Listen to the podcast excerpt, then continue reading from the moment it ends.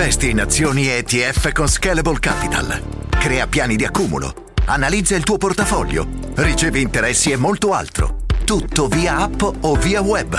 Scegli Scalable per i tuoi investimenti. Dopo quell'incidente stradale, il mio cuore ha smesso di battere per pochi istanti. Ma nell'aldilà, il tempo non esiste.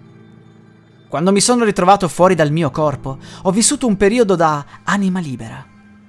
Potevo viaggiare ovunque, parlare con tutti quelli che erano morti. Solo dopo un po' ho realizzato di essere morto. È un po' come un sogno. Viviamo cose irreali, illogiche.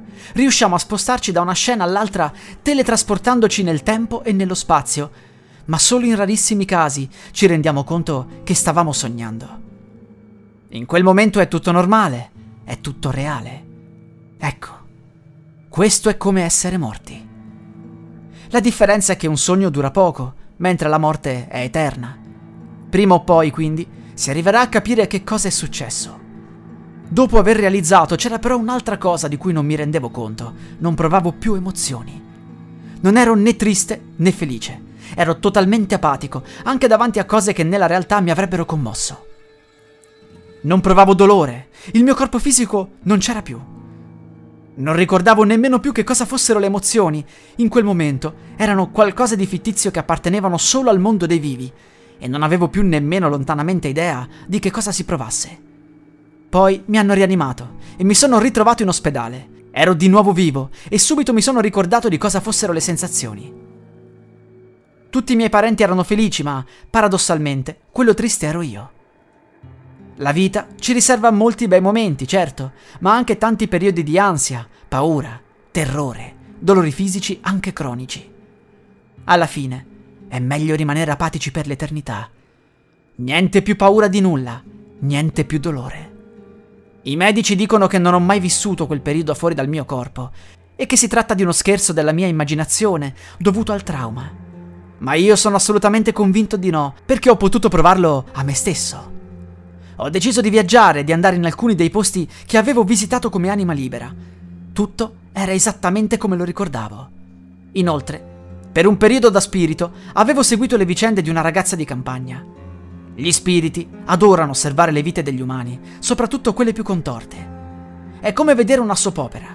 È praticamente l'unico passatempo che si può avere, a parte vedere il mondo e viaggiare. Ho raggiunto Betty a casa sua.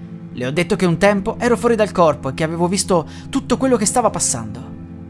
Le ho raccontato di quando piangeva di nascosto in camera, delle sue abitudini segrete. Le ho dimostrato che sapevo ogni cosa di lei. Alla fine ci siamo fidanzati e sapere che dopo la morte c'era qualcosa aveva aiutato la povera Betty ad andare avanti. Un giorno però non ce l'ha fatta più e si è tolta la vita. Non vedeva l'ora di passare oltre. Non vedeva l'ora di entrare in quel limbo che io consideravo migliore della mia esistenza.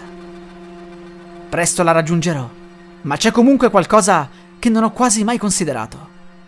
E se quel periodo di tempo come spirito fosse limitato? Se ad un certo punto l'anima cambiasse dimensione?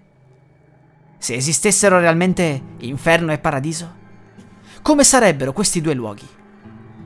Una cosa è certa, prima o poi tutti noi lo scopriremo, ma penso che la nostra vita deve essere vissuta fino alla fine, non importa quanto può essere dura.